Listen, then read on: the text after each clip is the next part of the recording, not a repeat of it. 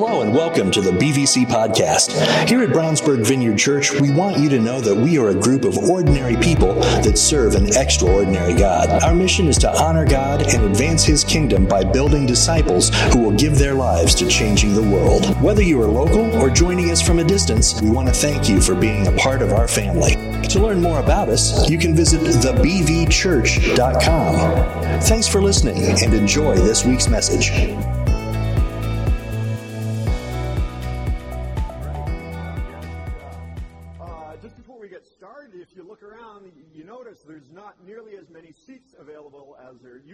Next week, we're going to have plenty of guests here as well. And so I want to encourage you as you come in to be a little bit economical in how you seat yourself and don't leave a bunch of seats in between you and the next person. Cozy on up to them, especially next week as we have a, a lot of extra people here. And uh, we'll have to figure out where we're going to put all of you as more and more people come. It's a good problem to have as a church. So let me just uh, pray, and then we'll get into the message. So, God, I do thank you. Um, God, I'm reminded of the book of Acts where it, it said, and, and the, the number was added to daily those who were part of the church. And, and so continue to add to this church those who are hungry and thirsty for you, those who have never heard of you but are being drawn to you by your Holy Spirit, and, and call those home those prodigals and those people who, for one reason or another, have been led away or fallen away, but are desperately seeking to make that reconnection. Make this a place, God, where those people come home to. In Jesus' name, amen. Uh, so one of the joys of pastoring is, in addition to doing all things spiritual, you have to also deal with all other things. And so this particular week, one of the joys that I had to deal with was a sewage issue. Our septic pump wasn't working, and so uh, Tom Schoon, who was playing the acoustic guitar, uh, helped out a lot. And we called a company in to kind of take a look at it, and, and the young guy that showed up was a kid I happened to know from the gym. And so we, we have this substation outside that pumps all the sewage. And so he came, and it was one of these days this week where it was like below zero, and he was out there and working on these pipes and everything. And I said, all right. I said, clearly, this isn't a job for me. I'm going inside. And, and then I came back out to check on him a little while later. And whereas when I first saw him, he had just finished his previous job had been an inside job, so his jeans were clean, and then his orange hoodie was clean. When I came back out the second time, it was still like sub-zero, and now he was covered in sewage, all of his pants and all of his hoodie. And I looked at him and I thought, some people work a whole lot harder than I do. Some people really, really labor for their wage. And that is like some hard work. And that, of course, made me think of people who don't really work that hard. And so I had a list of 10 of the easiest jobs in the world, but for time's sake, I cut it down to five of the easiest jobs in the world. These are jobs that you can actually get paid uh, money to do. The first one was being a sommelier. I don't know if you've ever gone to an expensive enough restaurant, but essentially a sommelier is like a wine counselor. Like if you need advice and counsel on what type of wine to eat with your meal, this person's job, they don't have to make the wine, cook the food, they don't have to do the dishes. They just tell you what expensive bottle of wine you should drink with your expensive meal. Another job is a Netflix tagger. You might not know what this is, but if you ever watch Netflix and there's the name of the movie or the name of the show, and underneath of it there's all these little tags suspenseful, comedy, gripping. Well, all those little adjectives that get attached to the title of Netflix shows, somebody is making them up. Somebody is watching the Netflix show and getting paid to tag that show with these adjectives. And that could be you instead of dealing with raw sewage. You also have, you might not know this, you could be a professional bridesmaid. There are places online, websites online, if you are short a bridesmaid and you need somebody to step in, you can hire a bridesmaid. It may not be a career for all of us, but for some. You could be an underwater golf ball retriever. There are people who get paid to put on a scuba suit and go under the water and retrieve all of the golf balls that people like me who don't play golf end up putting the ball in the water. Now, before you put up the last one, this is my favorite one. You could be a professional cuddler. This is a real thing. You get paid $222 an hour. Don't ask me how I know that. You get paid $222 an hour to cuddle with people who don't have anybody to cuddle with. What a fantastic job. Those are some of the easiest jobs that exist in today's world. But there is an easy job that existed in the Old Testament that was much like these jobs. A job that is now obsolete, but it existed in the Old Testament. And it was the job of a seer. The name of the job pretty much describes what the person did. They essentially saw things. They were paid, they had a career to see things that other people weren't seeing. They would see things that God wanted them to see, and they would share it with other people. And that was their job. They didn't have to dig holes. They didn't have to tend to animals. They didn't have to bust up rocks. They just sat around waiting to see things from God and share it. And as easy of a job as that sounds, it was an absolutely critical job in this generation and in this season of life. Because in the Old Testament, people were not seeing the things of God. In the Old Testament, prior to Jesus Christ, the Holy Spirit, who gives us the ability to see the unseen, was only available to specific appointed people. After Jesus Christ, as he ascended to heaven, he gave us the Holy Spirit so that essentially everybody in this room are now seers. We now have the ability to see things that the natural eye can't see. But in the Old Testament, that was a very specialized job, the job of seeing. Today we're continuing our series, Vision 2024, having eyes that see. And so far we we started this series by talking about having eyes to see Jesus. That at any moment, at any time, and in any situation, we are just able to stop and say, Jesus, can you show me what you're doing right now? Can you show me how you're wanting me to respond to this? What would you say and what would you do in this moment? And, the, and, and we ask the question, who do you say that Jesus is? Last week we talked about ourselves and how we see ourselves. Last week's question was essentially, who do you say that you are? And so today we're going to talk about having eyes to see our future. And I think every one of us in this room, there's something inside of us that wants to see and wants to know what lies ahead. Wouldn't it be nice to know exactly what your health is going to look like at the t- end of 2024? Some of you right now are dealing with some major health issues and you don't know how it's going to turn out. And it'd be awful nice to have a vision of where your health is going to be at the end of 2024. Some of you who are married may be going through some difficult times and some struggles, and you're going, man, where, where is my marriage going to be at the end of this year, and what is it going to look like? Maybe some of you are going through a rocky time in your career or a career transition, and you might be wondering, uh, what's my career, what's my business going to look like? For those of you who are parents, we know the challenges of, of having children and, and the, the changes and the seasons and wondering, where's my child going to be at the end of this year? Are they still going to be in this place or are they going to grow out of this stage? So many of us look at our finances and go, man, I'd really like to know where my finances are going to be at the end of this year. And I'm not suggesting in any way that we can have like a crystal ball and, and, and see exactly things that are going to happen. What about, but what I am suggesting is that as children of God, as born again Christians, as temples of the Holy Ghost, that the Holy Spirit lives in us, that each and every one of us in this room can actually see more of the future than what we're presently seeing. That you and I have the ability and, the, and the invitation to see more than we've ever seen before.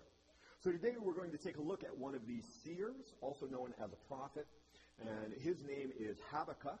And there's a book in the Bible that is dedicated to him. And, and in this book and in the scripture that we're going to be reading, we're going to kind of take a look at a template for how Habakkuk was able to receive a vision of the future and what he was able to do with that. And so a little bit of a background before I, I read this section out of Habakkuk. The whole book of Habakkuk is just short, few chapters.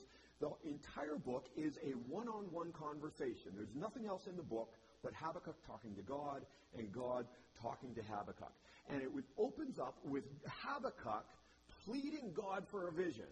Now don't forget, Habakkuk's only job, he only had one job to do, and that was to see things from God. The problem was, is God had been silent for a while, which puts a lot of pressure on the one guy who's supposed to be seeing. People are looking to me for answers, God. People are asking me what I'm seeing, and I'm not seeing anything. I'm not hearing anything. And so Habakkuk is pleading with God, I need a vision to be able to do my job. And then God gives him a vision, and then he tells him what to do with that vision. So in the midst of all of this, we see this pursuit of a vision, this response to the vision, and what to do with it. And so here is what Habakkuk and God talk about. This comes from Habakkuk 2. Habakkuk says, I will take my stand and at my stand at my watchpost and station myself on the tower and look out to see what he will say to me and whatever uh, and what I will answer concerning my complaint. And the Lord answered me, Write the vision, make it plain on tablets, so he may run who reads it. For still the vision awaits its appointed time. It hastens to the end. It will not lie. If it seems slow, wait for it. It will surely come. It will not delay. So we see this whole conversation between God and Habakkuk about vision. And we're going to break this scripture down, but before we do, kind of want to just lay this foundation of the relationship between revelation, vision, seeing, and the life of a Christian, and why those two things, our faith and, and having vision, are so closely connected. The Bible tells us this that as Christians, we live by faith and not by sight. This morning, one of the lyrics in the songs that we, we sang was My faith beyond what it looks like. So the whole definition of what it means to be a Christian is based on this idea of seeing a future that doesn't yet exist. If you were to say, what makes somebody a Christian? One of the answers that you would have to give is that they don't live entirely in the moment, that they live between two worlds, they live between two realities, they live in the moment. It's not as if they're not, they're not connected to the moment, but they're not completely connected to the moment. They know that something is coming, and they live towards that future vision. So you think about some of the basic things that we do as Christians. When we pray, again, as we sung this morning, when we pray and we say, Thy kingdom come on earth as it is in heaven, what we are saying is, is that which is true in heaven that's which is true in the future, that we will experience in the future. Make that a reality now. And so even the Lord's Prayer, the lyric to that song, and the words of that prayer speak to that, that, that, uh, that, that, that truth that as Christians, when we pray, we are looking for something to happen that has not yet happened. And when we pray in faith and we continue to pray, that which we are praying for, that future answer, that future reality, it starts to feel like that is just as real as where we are right now. The Bible tells us that when we look at people, we're not to look at people as who they are in this moment and where they are in this moment, but the Bible calls us to look at people uh, through the eyes of who they can be, what they can be, and how God can transform them. So even in our human relationships, how we look at one another, I don't look at you as you are today. I look at the future you. I look at the redeemed you. I look at the mature you. I look at, at who you are going to be when God completes his good work in you. And even when we, we make an offering and we put our offering in the basket, there's a, a future element to that. We're not just giving five, fifty, five hundred, five thousand dollars. We're not just giving the amount that we're giving, but when we give, we are very much aware that we are sowing seed, and the seed that we sow is going to be multiplied, and in the future it will bear a harvest that is much greater than what we give. And because we've given, we know that in the future there will be that greater reward. So everything about the Christian faith is based on this idea that we are people who live by faith or by vision or by revelation, and not just by the sight of our eyes. And what we see over and over and again in the Bible is this that if we have a clearer vision of our future, we'll have a clearer understanding of what we're supposed to do today. If we know what God wants to do, if we know what God has promised, if we know what the future holds, it'll change how we behave today. So today I want to talk to you about developing a vision for your future. Developing a vision for 2024 so that the, today you will know exactly what to do. You will know the exact path to be on. What the Bible tells us is that vision allows us to align our today with God's tomorrow. That's really the key of this message. Learning how to align our day today with God's tomorrow. God, I know that's what you want to happen tomorrow. So let me make decisions today that align with what you want to do tomorrow. Let me develop disciplines today that will get me to where you want me to be tomorrow. Let me build the relationships and make the decisions and the sacrifices today so that I can stand where you want me tomorrow. Let me not give into the emotions and the pressures and the discouragement and the disappointment of today because I know that's where I'm going to be standing tomorrow. So does that make sense? How important it is to be able to see tomorrow so that we can live victoriously and confidently today. And so we're going to talk about what it means to live with vision and how that happens. And so if we're going to live with vision and we're going to have a future vision for 2024, we need to have the willingness to wait for the vision. I think of all of the words in the Bible that the word waiting may be one of the most misunderstood words because in our culture and in our mind, we generally equate waiting with a very passive action. I went to the post office this week and I was standing in line behind 10 people. I do not know what hell will be like, and I hope never to find out, but it can't be much worse than standing in line at the post office behind 10 people three of whom are trying to get a passport, and having one person serve these people. And when you are waiting in a line like that, there is nothing you can do but get angrier and angrier, right? You're an impatient person like me. When we think about waiting, all of our context for waiting, you're waiting in a doctor's office, you're waiting in line, you're at an amusement park waiting two hours to take a ride, it is completely passive. There is nothing you can do in that time to make it any better. You just have to suffer the pain of waiting. But when Habakkuk says this, I will take up my stand at my watch post and station myself on the tower and wait and look out to see what he will say to me. In that moment, Habakkuk was talking about an entirely different type of waiting than this passive waiting. See, biblical waiting involves two different things.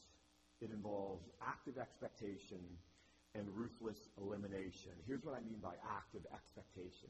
When the Bible talks about waiting, it's a verb, it's an action. You're doing things while you're waiting. It's not just passive. You're not twiddling your thumbs. You're not just reading a two year old People's Magazine in the doctor's office. You are looking. You are remembering. What has God said in the past? How did God fulfill his promise in the past?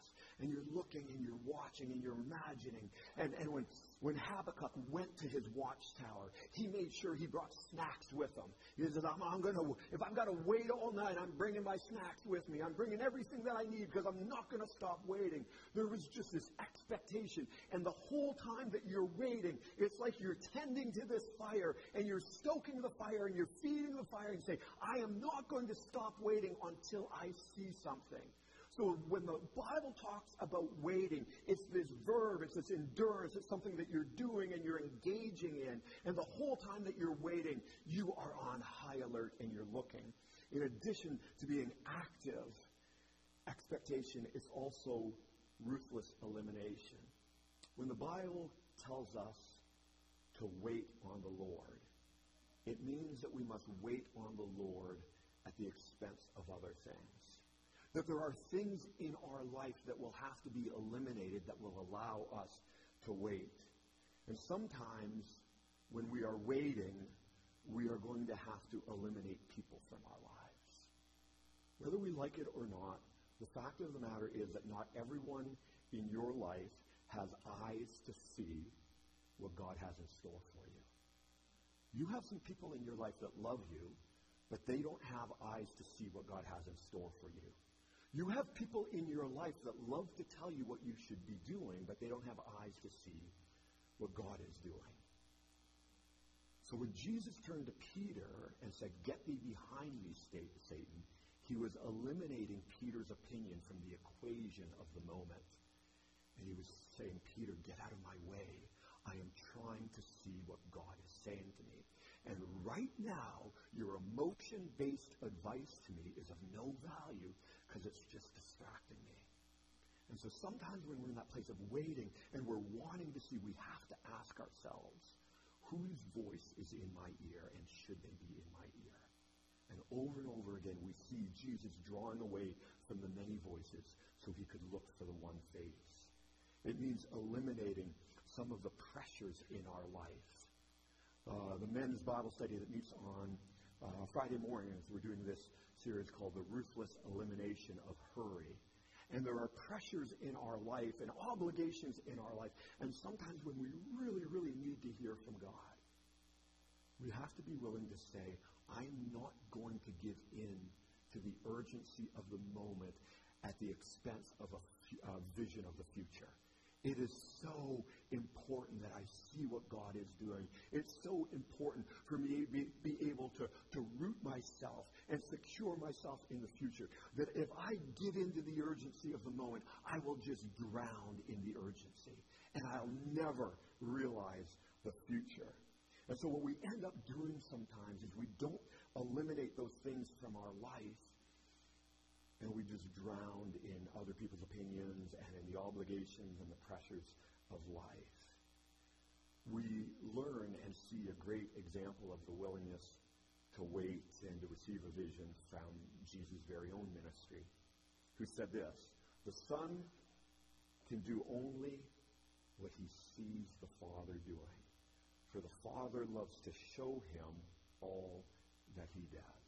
And what we see in the ministry of Jesus Christ is that he stepped back from people. He stepped back from demands. He stepped back from needs. He stepped back from expectations. He found a quiet place. Much like Habakkuk, he set himself up on the tower and said, God, I need you to show me what it is that you want me to do. There are 10,000 people who need healing. Who do you want me to heal? I can go left, right, up, down, thousand directions. Show me the path you want me to follow. And when you saw Jesus come from those places of waiting, he had laser-like focus as to where he was going. And so if Jesus needed to take the time and wait for the vision, we need to do the same.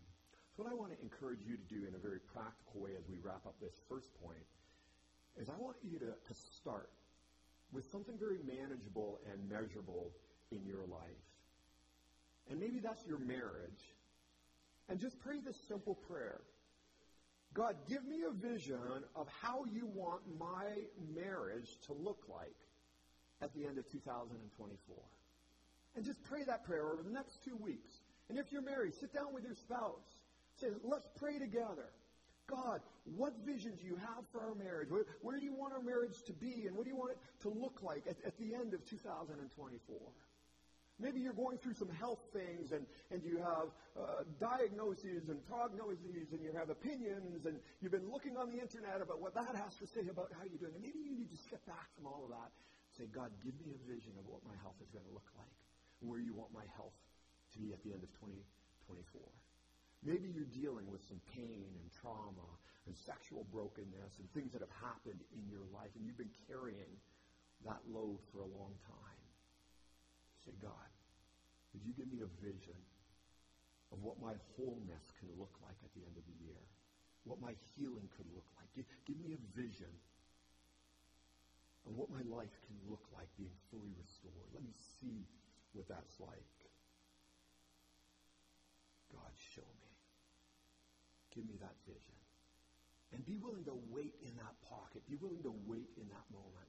And don't come out of that moment of waiting don't let the pressures and the urgencies of the moment to push you out of that place until you go, I've seen it. I have seen the Lord. I have seen the vision of God. I know what God wants to do. The willingness to wait for the vision.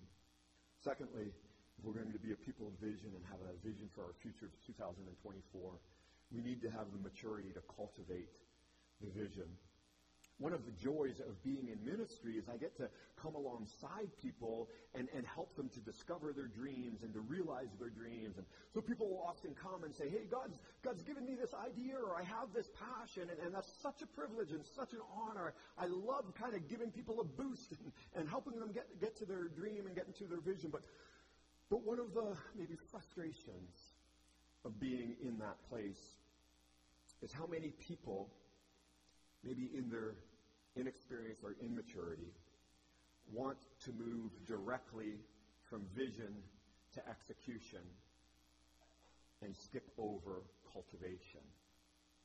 And there is a cultivation process to the vision. Cultivation is where that vision gestates inside of us. That vision kind of stirs up inside of us and, and, and develops inside of us. It's, it's, it's in that cultivation process where, where we start to own this vision and it, it starts to become one with us and, and our identity and our passions and our desires and, and everything about us starts to intertwine with this vision and, and, and, and, and we become that vision. We start to long for that thing. We start to discern that thing. We, we start to see it on, on different levels and, and, and the longer it sits inside of us, it's like that fire that's shut up in our bones and, and we can't contain it anymore. That's the whole cultivation process. And so the proper process is revelation. I, I see what God wants to do in my life. And, and now cultivation, I'm, I'm, I'm going to work that thing. I'm going to own that thing. And then finally execution. But like I said, if you skip over that cultivation part, so often the execution never actually happens. Interestingly enough, we, we see this implied in God's answer to Habakkuk. He says this to Habakkuk. He says, Write the vision, make it plain on tablets. This is where having a little bit of biblical history is helpful because when God said write it on tablets, he was not talking about an iPad or a Kindle tablet. He was talking about a material either made out of wood or made out of stone. So when God said to Habakkuk, write it down, what he was saying to Habakkuk is, hey, listen, you're going to have to go get the supplies. You can't just run to Office Depot and get them. You're probably going to have to craft these supplies yourselves. And then what I want you to do is letter by letter, carve this vision out in stone. Carve this vision out in wood. Take the time and the effort to write this whole thing out in stone. I don't know how long that would have taken. But I do know this that during that process of writing out the vision, that Habakkuk would have been thinking about the vision, would have been dreaming about the vision. He would have been thinking about the various iterations of the vision. He would have been making the connections of how that vision fits in with everything else that has happened. And during that whole time, that vision was being cultivated within his heart. And so the cultivating of the vision, knowing what God wants you to do, and then taking the time to cultivate it, it's in that season, and, and, and it's in that part of the process where sometimes we are confronted by the cost of the vision. Oh, I know what God wants me to do. But now I know what it's going to cost me to do it. And that changes things. Oh, I, I know what God wants me to do, but now that I think about it, I realize that there's some sins in my life that will prevent me from ever getting anywhere near that vision. And so I'm going to have to make a choice whether I have to do away with these sins in my life or if the sin is more important. Oh, I know what God wants me to do, but I recognize there are some disciplines in my life that I'm going to need to adopt if I'm going to ever get there. And I don't have those disciplines. So I'm going to have to choose to develop those disciplines. Oh, I know what God wants me to do, but, but to do there, to get there, I'm going to have to face some Goliaths. I'm going to have to go through some dark valleys. I'm going to have to face some of my fears. Am, am I willing to move out of that place of comfort and into that place of conflict and face my fears? I'm going to be willing to do that. That's what happens in that cultivation process. You come face to face with your fears and say, Do you want this vision enough to face your fears? As I said earlier, maybe in that cultivation process, you evaluate whether the relationships in your life are the relationships that will help you get there or whether you need to develop those relationships. Jesus said this For which of you wanting to build a tower does not first sit down and calculate or cultivate the cost to see if he has enough to complete it? Listen, God wants to do some great things in our lives in 2024. God wants to show you those things. And even today, I pray, when we have our time of ministry, I'm going to pray that God gives each and every one of us a vision of what He wants to do in our life in 2024. And, and I pray each person walks away with that. But even if each one of us walks away with a clear vision of what God wants us to do, it's still going to mean you've got to come back here next Sunday and say, I'm ready to cultivate. I'm going to cultivate and stir this thing up until that vision becomes a reality. Here's the last point. In order for us to live with a vision of 2024, we have to have the courage to run after the vision. Ultimately, and always, there comes a time for execution. There comes a time for running, a time where we need to step out of the boat, a time where we need to risk, a time where we need to put our, our money where our mouth is and to start building. And God said to Habakkuk, Write the vision, make it plain on tablets, so he who reads it may run. There's a few things that that word run means, implies. What it implies about the actual act of running, but also what it implies as it relates to vision. And that word run, it first of all means directionality. The Bible never says that we're supposed to be running like, our chick, uh, like a chicken with our heads cut off, like running in circles. That's not what he's talking about when he says, uh, write it down so that he who me, uh, reads it may run, he is implying that the person that's running knows exactly where they're going.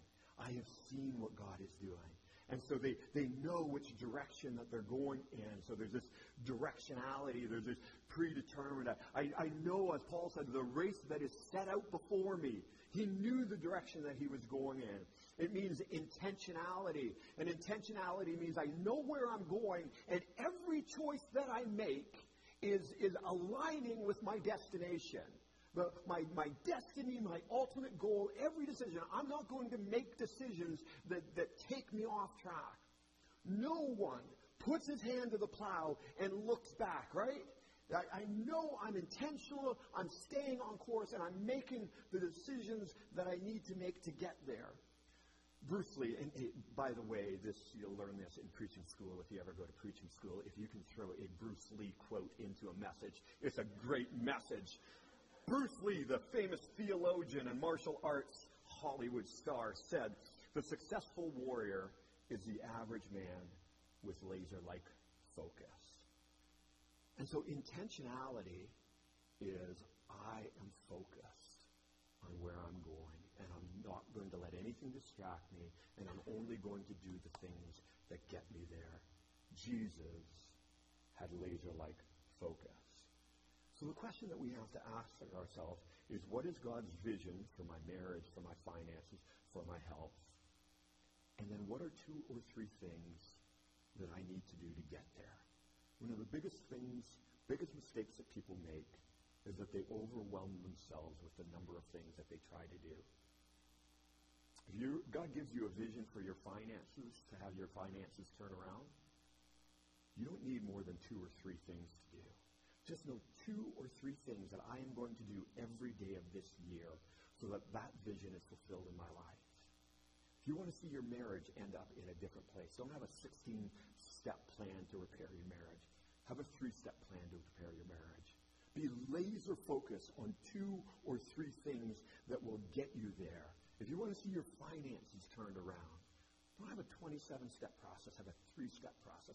And just do a few things very well. Do a few things very intentionally. 1 Corinthians 9 says this Do you not know that in a race all runners run, but only one gets the prize? Run in such a way to get the prize. Know exactly what it is that your goal is, and make every decision align with that goal. The last thing that the word run means is tenacity. And that means don't give up. In talking to Habakkuk, he says, if it seems slow, wait for it.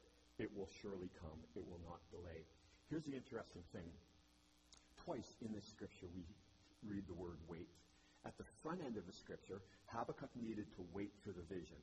And that was a waiting that required stillness. I am not moving until I see what God's doing. I'm going to wait. The second time God mentions waiting, it's a waiting in movement. I'm going to keep working. I'm going to keep running. I'm going to keep moving towards this goal. And I am not going to give up until I see that vision become a reality. It is a waiting in motion. And when the Bible says, do not grow weary in well doing, for at just the right moment you will bear a harvest. What it is saying is don't give up, but keep working, keep cultivating the field, keep planting the seed, keep doing the right thing, keep doing the two or three things that you're supposed to be doing, keep doing it and doing it and doing it and waiting to see the results. Don't give up. And sometimes in the process of pursuing that vision, there is that delay when it doesn't seem like it's going to happen. And in that moment, remember this don't give up. Have some tenacity. And so even today, as we, as we pray over having a vision for our life, for various areas of our life, I also want to have the, the ministry team pray for us to have tenacity. Maybe there is something that God is bringing back to your mind. Maybe there's a promise or a vision that God says, Remember, I gave you this very same vision last year. I gave you the same, very same vision three years ago, but you didn't follow it through with the tenacity necessary. This is the year in which you're going to have the tenacity to get from here to there. So I'm going to have the prayer team just pray specifically for that. But for those of you who said, I've always wanted that vision to become a reality in my life, but it seems as if every time I give up before getting there today, we will pray for an impartation of tenacity.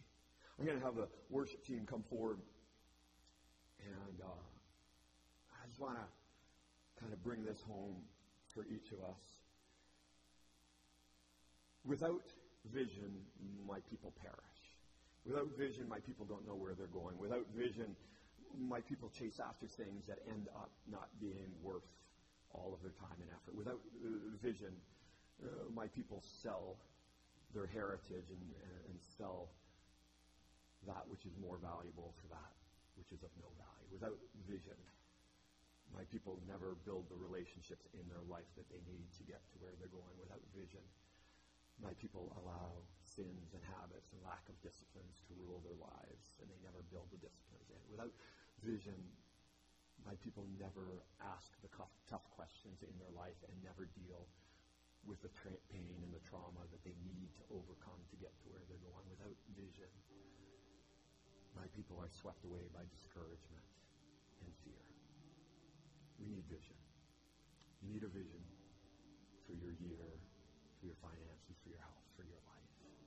And my prayer is today that, and over the next few days, that, that God will give you that vision you'll have a very clear picture of where God wants you to end up in, in those areas of your life. So as we move into the, the ministry time, worship team leads us in this last line. I'm going to invite the prayer team to come forward. And there's just a couple prompts here that I want to give. If you've heard this message, and, and maybe like Habakkuk, you're like, God, I can't see it. Would you break through and show me that vision. Come on forward, prayer team. If you're tired of being kind of stuck in the moment, almost a, a victim to the urgency of the moment, and you just say, I, I want to live my life with more intentionality, then, then I would encourage you to come forward. If there's dreams and places and promises that, that God has given you, but, but you look back and you know, I just never really had the tenacity to push through. And you just want that impartation of tenacity. And I pray that you come forward and receive prayer today. So God, I, I just thank you that we live by faith and not by sight. And so I pray this morning that you would give each and every person here a vision, not of, of that which can be seen with the natural eye, but, but that which can only be seen with spiritual eyes. Kind of pull back the curtains and, and let us see your heart for our future and impart within us that, that courage to wait and then, to, and then to run.